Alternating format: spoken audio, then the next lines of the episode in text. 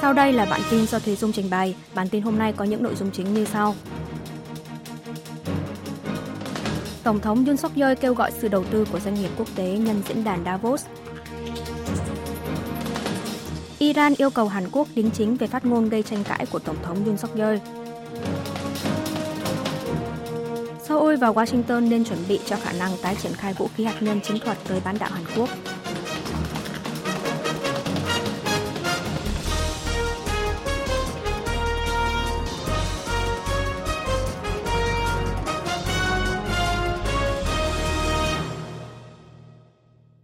Tổng thống Yoon suk yeol kêu gọi sự đầu tư của doanh nghiệp quốc tế nhân diễn đàn Davos. Nhân chuyến thăm Thụy Sĩ dự hội nghị thường niên Diễn đàn Kinh tế Thế giới, còn gọi là Diễn đàn Davos, Tổng thống Hàn Quốc Yoon suk yeol đã tích cực kêu gọi các doanh nghiệp lớn toàn cầu đầu tư vào Hàn Quốc.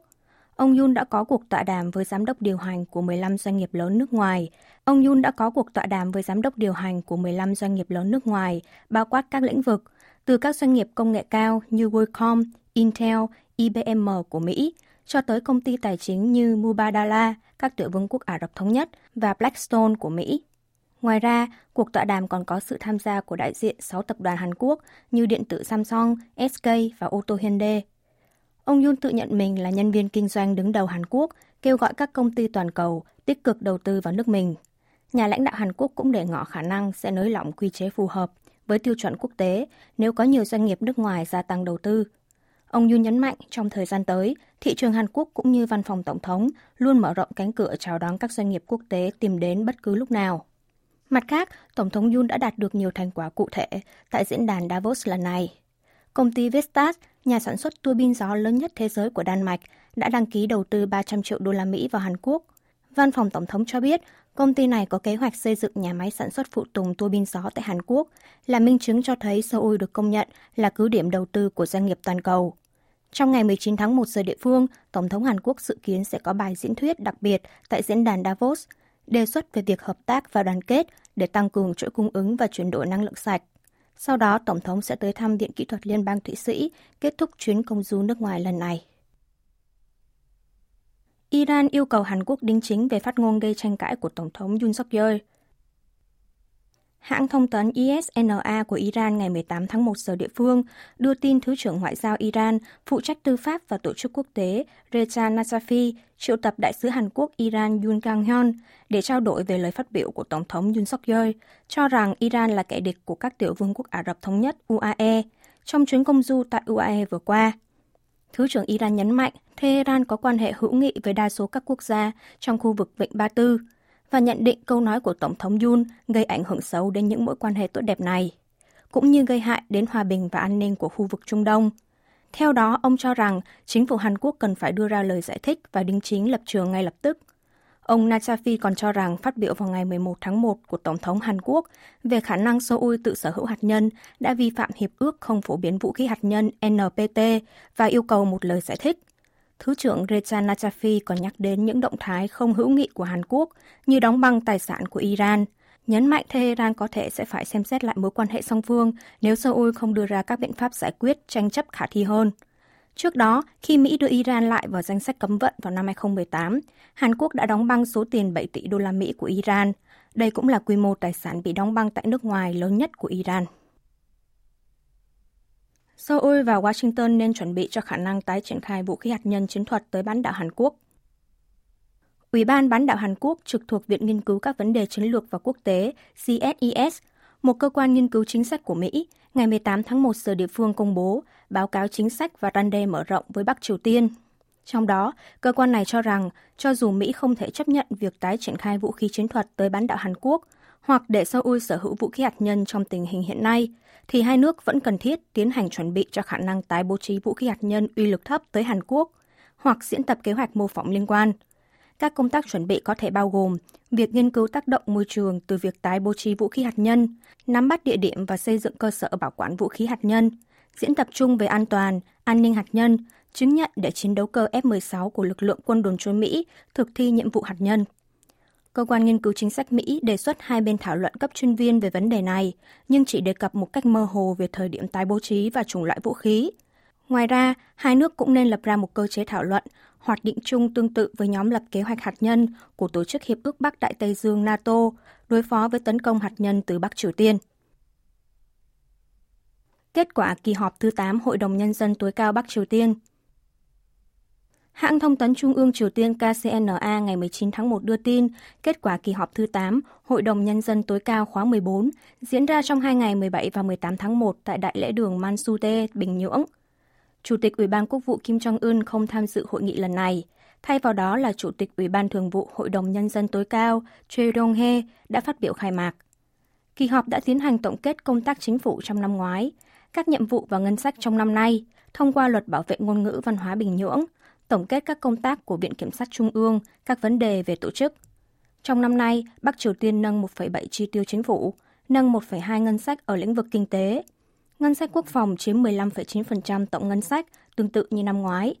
Miền Bắc giải thích, ngân sách năm nay được đặt trọng tâm vào đầu tư cho các lĩnh vực kinh tế quan trọng, nhằm tăng cường năng lực răn đe chiến tranh và thiết lập nền tảng kinh tế quốc gia. Nước này đánh giá trong năm ngoái, bất chấp sự tồn vong của quốc gia và an toàn của người dân bị đe dọa nghiêm trọng chưa từng thấy, Bình Nhưỡng vẫn thiết lập được nền móng vững chắc để thực hiện kế hoạch phát triển kinh tế 5 năm, giải ngân hiệu quả ngân sách nhà nước. Luật bảo vệ ngôn ngữ văn hóa Bình Nhưỡng cũng đã được thông qua tại kỳ họp với sự tán thành tuyệt đối. Báo cáo kỳ họp chỉ rõ việc bảo vệ và tích cực vực dậy ngôn ngữ văn hóa Bình Nhưỡng chính là một đòi hỏi hợp pháp vì sự phát triển văn hóa dân tộc xã hội chủ nghĩa. Cảnh sát Hàn Quốc khám xét 8 công đoàn xây dựng thuộc hai tổng liên đoàn lao động lớn. Từ 8 giờ 10 phút sáng ngày 19 tháng 1, Sở Cảnh sát thành phố Seoul đã tiến hành khám xét đồng thời hàng loạt công đoàn xây dựng trực thuộc hai tổng liên đoàn lao động lớn của Hàn Quốc. Đối tượng khám xét là 5 công đoàn xây dựng trực thuộc Tổng Liên đoàn Lao động Dân Chủ và 3 công đoàn xây dựng trực thuộc Tổng Liên đoàn Lao động Hàn Quốc. Các điều tra viên của cảnh sát đang tiến hành thu giữ sổ sách kế toán có nội dung về khoản chi phí hoạt động công đoàn lao động được nhận từ các công ty xây dựng.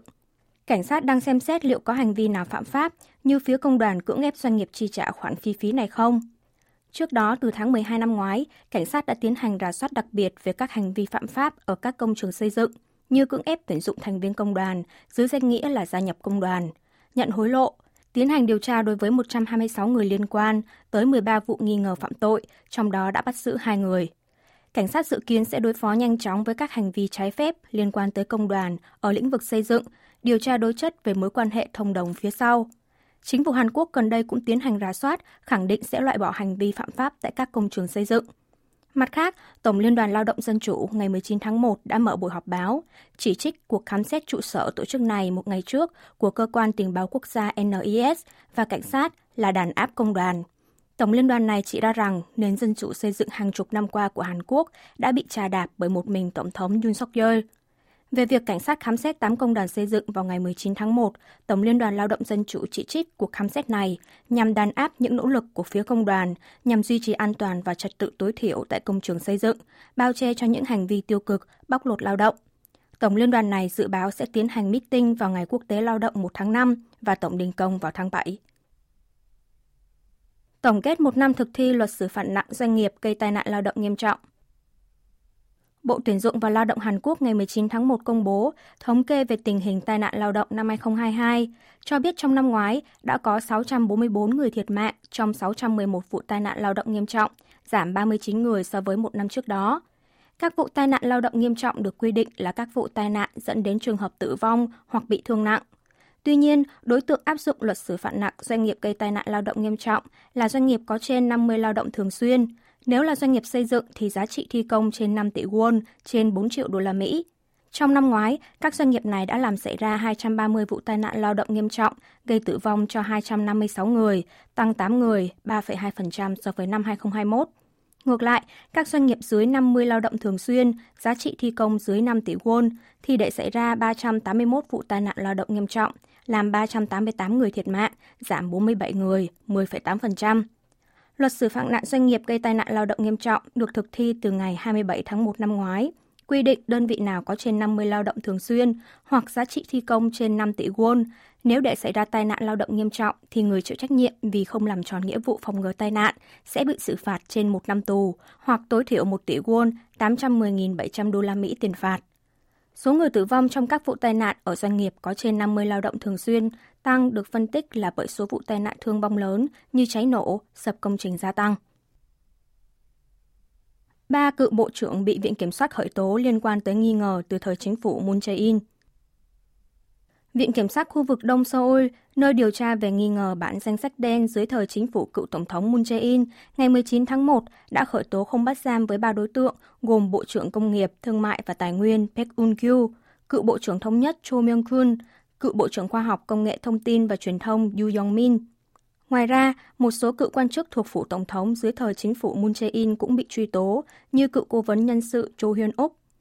Cựu Bộ trưởng Beck bị cáo buộc đã gây sức ép khiến lãnh đạo các cơ quan thuộc Bộ Công nghiệp phải từ chức trong hai năm 2017 và 2018, giai đoạn đầu của chính phủ Moon Jae-in. Cựu Bộ trưởng Khoa học Yu Yong-min thì bị cáo buộc gây sức ép, khiến Thứ trưởng và nhiều quan chức thuộc các cơ quan bộ này phải từ chức khi còn chưa kết thúc nhiệm kỳ.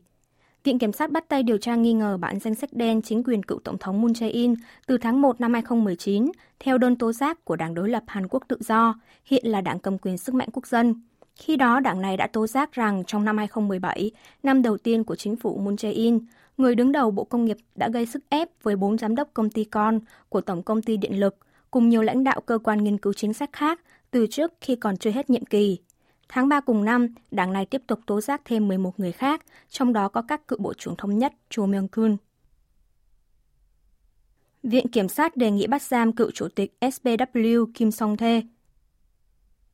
Rạng sáng ngày 19 tháng 1, Viện Kiểm sát thành phố Suwon, tỉnh Gyeonggi đã đề nghị tòa án ban lệnh bắt giam đối với cựu chủ tịch tập đoàn Sang Bang Ul SBW Kim Song Thê với các cáo buộc tham ô, biển thủ, vi phạm luật thị trường vốn và luật quản lý ngoại hối, đưa hối lộ. Giám đốc điều hành SBW Yang Son Gil cũng bị Viện Kiểm soát đề nghị tòa án bắt giam với cáo buộc thông đồng với ông Kim Song Thê, biện thủ tiền công ty. Tòa án dự kiến sẽ đưa ra quyết định vào tối ngày 19 tháng 1 hoặc rạng sáng ngày 20 tháng 1. Nhiều khả năng tòa án sẽ ban lệnh bắt giam, xét tới việc ông Kim đã lẩn trốn tại nước ngoài một thời gian dài. Nếu tòa án ban lệnh bắt giam, thì các công tố viên sẽ có thể điều tra ông này tối đa trong vòng 20 ngày cho tới khi truy tố chính thức. Viện Kiểm sát nhiều khả năng sẽ điều tra cao độ, triệu tập ông Kim hầu như hàng ngày để điều tra.